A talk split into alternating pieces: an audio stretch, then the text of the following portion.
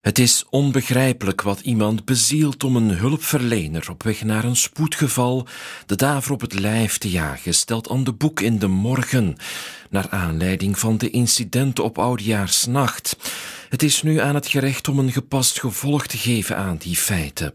Strenger straffen klinkt aanlokkelijk voor wie de publieke verontwaardiging over de ruilschoppers wil capteren.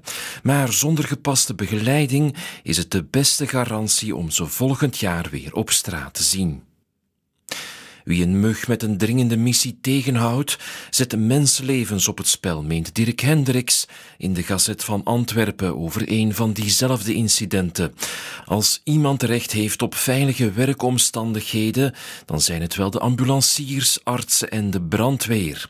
Maar wat doe je met iemand die er geen graten in ziet om een ziekenwagen te bekogelen met vuurwerk? Als het crimineel wordt, moet de gerechtelijke aanpak primeren.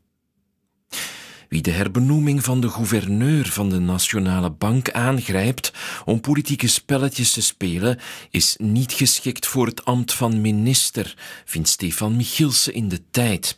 Vooral de naam van Frank van den Broeke duikt op in deze zaak.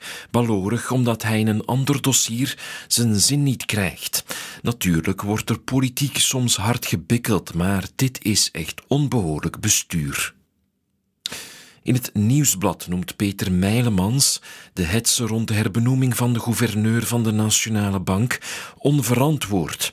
Het is een triest einde voor de al niet echt swingende federale regering. Maar het moment kan wel niet pijnlijker zijn.